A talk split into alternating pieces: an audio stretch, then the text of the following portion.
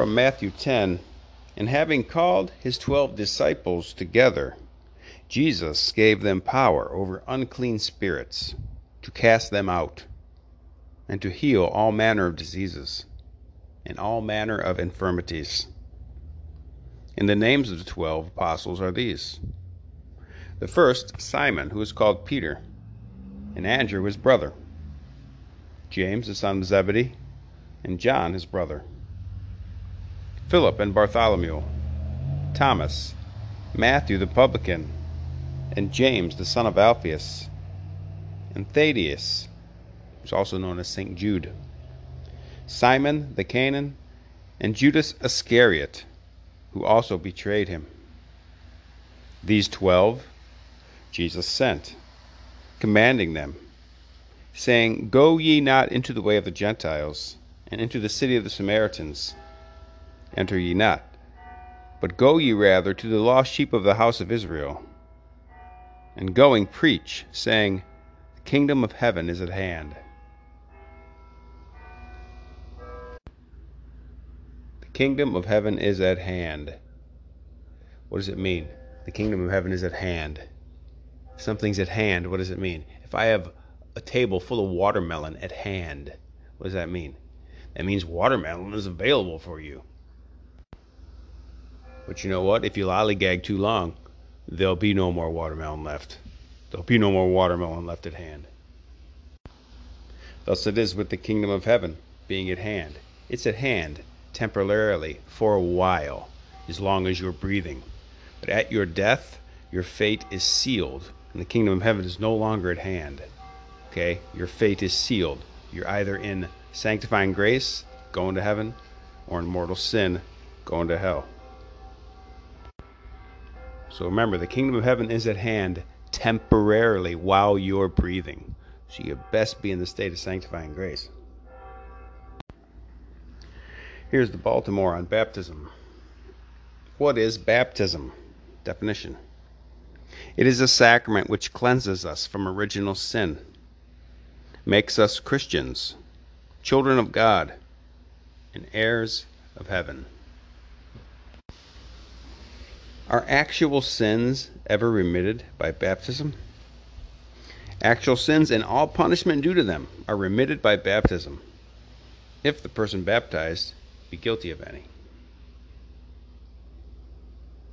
Is baptism necessary to salvation? Yes, because without it we cannot enter the kingdom of heaven. Remember the gospel the kingdom of heaven is at hand. Got to be baptized, got to be in state of grace. Who can administer baptism? The priest is the ordinary minister of baptism, but in case of necessity, anyone who has the use of reason may baptize. How is baptism given? Whoever baptizes should pour water on the head of the person to be baptized, and say, while pouring the water, these exact words I baptize thee in the name of the Father, and of the Son, and of the Holy Ghost. Got to get those words right. How many kinds of baptism are there? Three baptism of water, baptism of desire, baptism of blood. Let's break them down. Baptism of water is that which is given by pouring water on the head of the person to be baptized and saying at the same time these exact words I baptize thee in the name of the Father, and of the Son, and of the Holy Ghost. What is baptism of desire? Baptism of desire is an ardent wish to receive baptism and to do all that God has ordained for our salvation. St. Dismas, the good thief on the cross next to Jesus, he's an example of baptism of desire. Baptism of blood, what's this? It's the shedding of one's blood for the faith of Christ. Is baptism of desire or baptism of blood sufficient to produce the effects of water baptism? Yes, it is, if if it is impossible to receive baptism of water. And what do we promise in baptism? We promise to renounce the devil with all his works and pomps. Says the name of a saint is given in baptism in order that the person may imitate his virtues and have him for a protector. Godfathers and godmothers are given in baptism in order that they may promise, in the name of the child, what the child itself would promise if it had the use of reason. It says the obligation of a godfather or godmother is to instruct the child in its religious duties if the parents neglect to do so or die.